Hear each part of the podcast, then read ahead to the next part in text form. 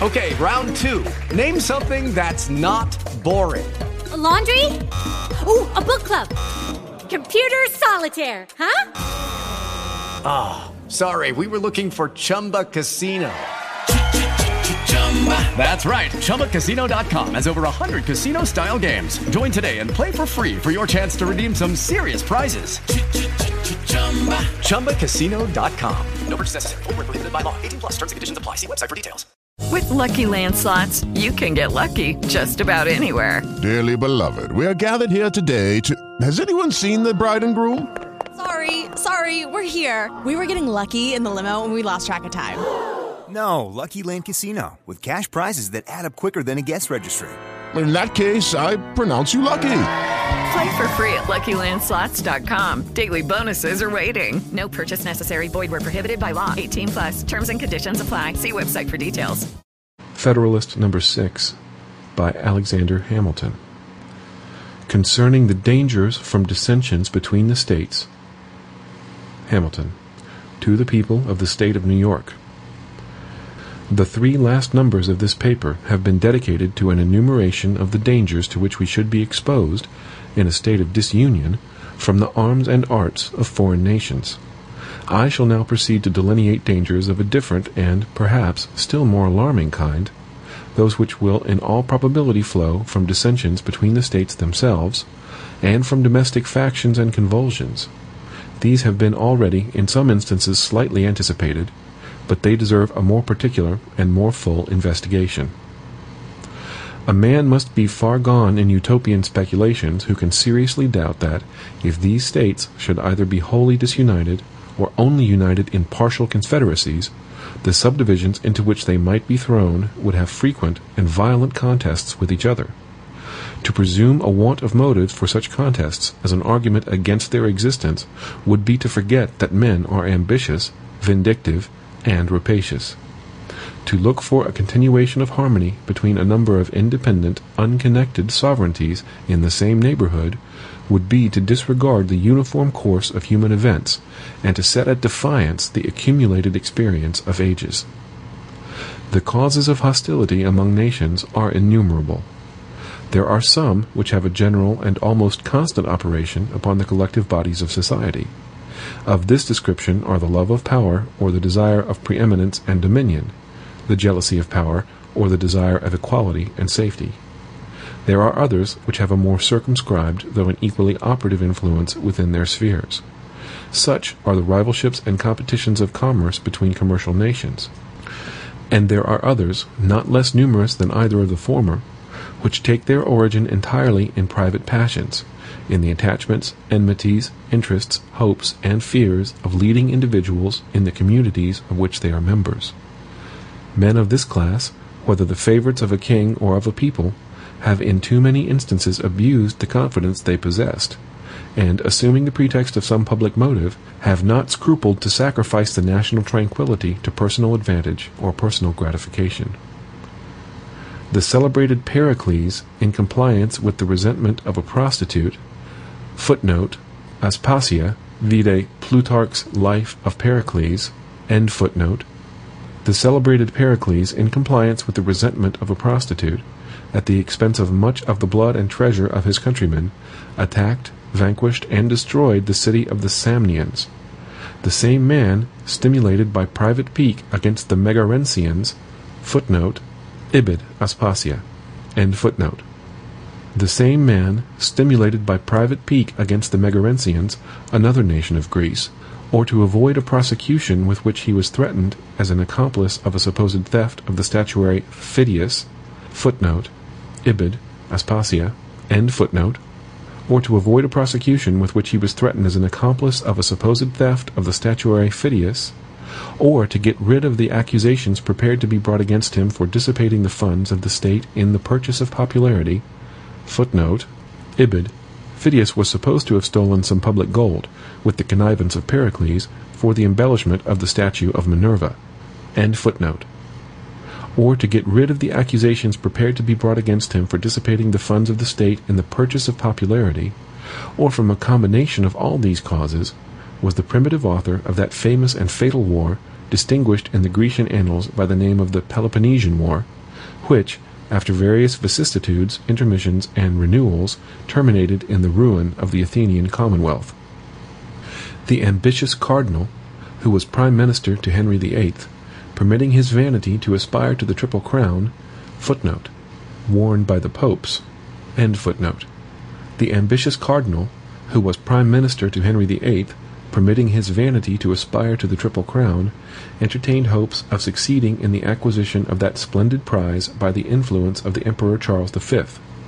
To secure the favor and interest of this enterprising and powerful monarch, he precipitated England into a war with France, contrary to the plainest dictates of policy, and at the hazard of the safety and independence as well of the kingdom over which he presided by his counsels, as of Europe in general. For if there ever was a sovereign who bid fair to realize the project of universal monarchy, it was the Emperor Charles V, of whose intrigues Wolsey was at once the instrument and the dupe. The influence which the bigotry of one female footnote Madame de Maintenon the influence which the bigotry of one female, the petulance of another footnote Duchess of Marlborough the influence which the bigotry of one female, the petulance of another, and the cabals of a third footnote Madame de Pompadour the influence which the bigotry of one female, the petulance of another, and the cabals of a third had in the contemporary policy, ferments, and pacifications of a considerable part of Europe are topics that have been too often descanted upon not to be generally known. To multiply examples of the agency of personal considerations in the production of great national events, either foreign or domestic, according to their direction, would be an unnecessary waste of time. Those who have but a superficial acquaintance with the sources from which they are to be drawn will themselves recollect a variety of instances, and those who have a tolerable knowledge of human nature will not stand in need of such lights to form their opinion either of the reality or extent of that agency.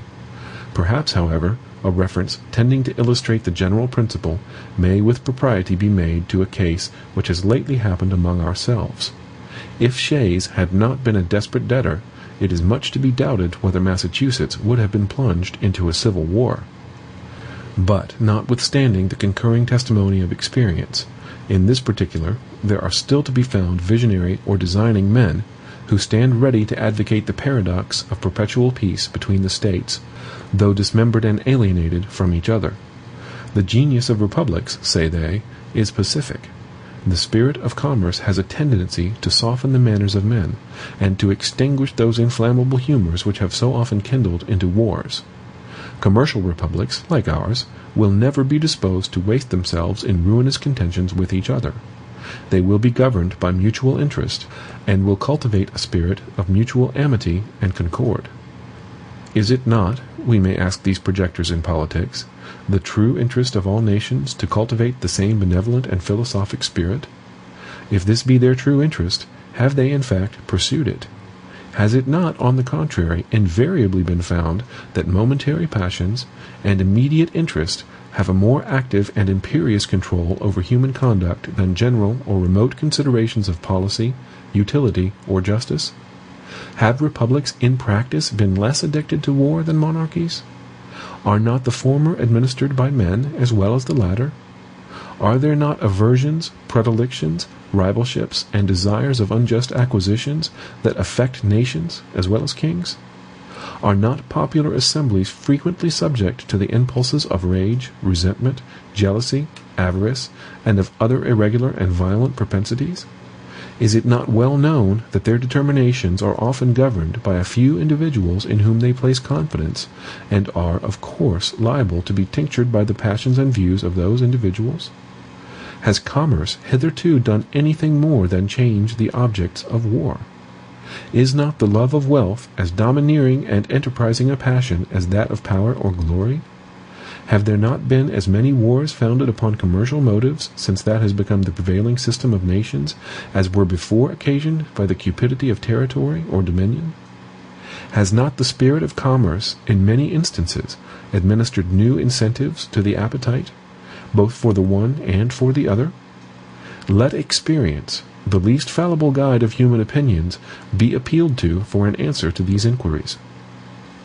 Sparta, Athens, Rome, and Carthage were all republics, two of them, Athens and Carthage, of the commercial kind. Yet were they as often engaged in wars, offensive and defensive, as the neighboring monarchies of the same times. Sparta was little better than a well regulated camp, and Rome was never sated of carnage and conquest. Carthage, though a commercial republic, was the aggressor in the very war that ended in her destruction. Hannibal had carried her arms into the heart of Italy and to the gates of Rome, before Scipio, in turn, gave him an overthrow in the territories of Carthage, and made a conquest of the commonwealth. Venice, in later times, figured more than once in wars of ambition, till, becoming an object to the other Italian states, Pope Julius II found means to accomplish that formidable league. [Footnote: The League of Cambrai, comprehending the Emperor, the King of France, the King of Aragon, and most of the Italian princes and states.] Venice, in later times, figured more than once in wars of ambition, till, becoming an object to the other Italian states, Pope Julius II found means to accomplish that formidable league which gave a deadly blow to the power and pride of this haughty republic. The provinces of Holland, till they were overwhelmed in debts and taxes, took a leading and conspicuous part in the wars of Europe. They had furious contests with England for the dominion of the sea, and were among the most persevering and most implacable of the opponents of Louis XIV. In the government of Britain the representatives of the people compose one branch of the national legislature. Commerce has been for ages the predominant pursuit of that country. Few nations, nevertheless, have been more frequently engaged in war, and the wars in which that kingdom has been engaged have, in numerous instances, proceeded from the people. There have been, if I may so express it, almost as many popular as royal wars. The cries of the nation and the importunities of their representatives have, upon various occasions, dragged their monarchs into war, or continued them in it, contrary to their inclinations and sometimes contrary to the real interests of the state.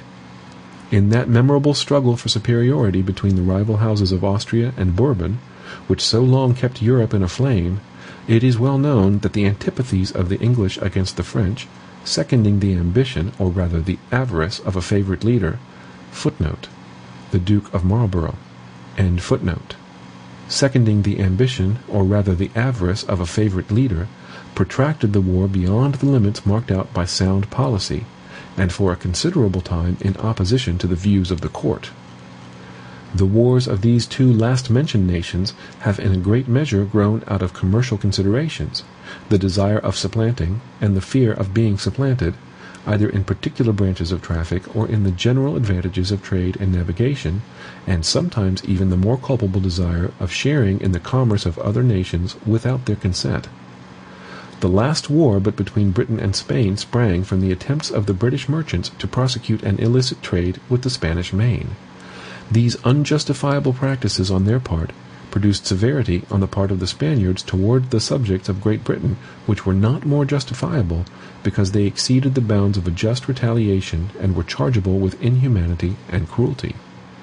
Many of the English who were taken on the Spanish coast were sent to dig in the mines of Potosi, and by the usual progress of a spirit of resentment the innocent were, after a while, confounded with the guilty in indiscriminate punishment. The complaints of the merchants kindled a violent flame throughout the nation, which soon after broke out in the House of Commons, and was communicated from that body to the ministry. Letters of reprisal were granted, and a war ensued, which in its consequences overthrew all the alliances that but twenty years before had been formed with sanguine expectations of the most beneficial fruits.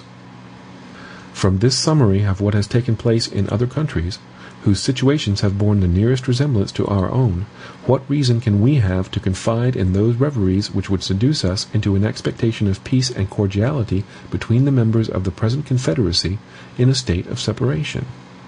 Have we not already seen enough of the fallacy and extravagance of those idle theories which have amused us with promises of an exemption from the imperfections, weaknesses, and evils incident to society in every shape?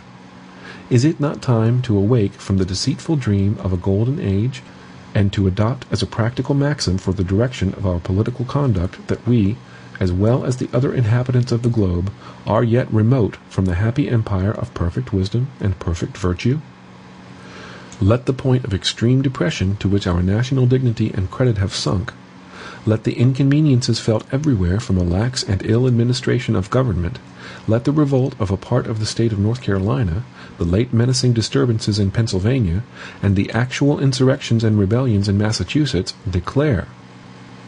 So far is the general sense of mankind from corresponding with the tenets of those who endeavor to lull asleep our apprehensions of discord and hostility between the States, in the event of disunion, that it has from long observation of the progress of society become a sort of axiom in politics, that vicinity or nearness of situation constitutes nations' natural enemies. An intelligent writer expresses himself on this subject to this effect. Neighboring nations, says he, are naturally enemies of each other unless their common weakness forces them to league in a confederate republic, and their constitution prevents the differences that neighborhood occasions, extinguishing that secret jealousy which disposes all states to aggrandize themselves at the expense of their neighbors. Footnote: Vide Principes des Negociations par l'Abbé de Mably. This passage, at the same time, points out the evil and suggests the remedy. Publius. End of Federalist number 6. Everybody in your crew identifies as either Big Mac Burger, McNuggets, or McCrispy Sandwich. But you're the filet fish Sandwich all day. That crispy fish, that savory tartar sauce, that melty cheese, that pillowy bun. Yeah, you get it every time. And if you love the filet of fish, right now you can catch two of the classics you love for just $6. Limited time only. Price and participation may vary. Cannot be combined with any other offer. Single item at regular price. Ba da ba ba ba. Experience the best in relaxation and entertainment with Sol Good streaming at solgood.org.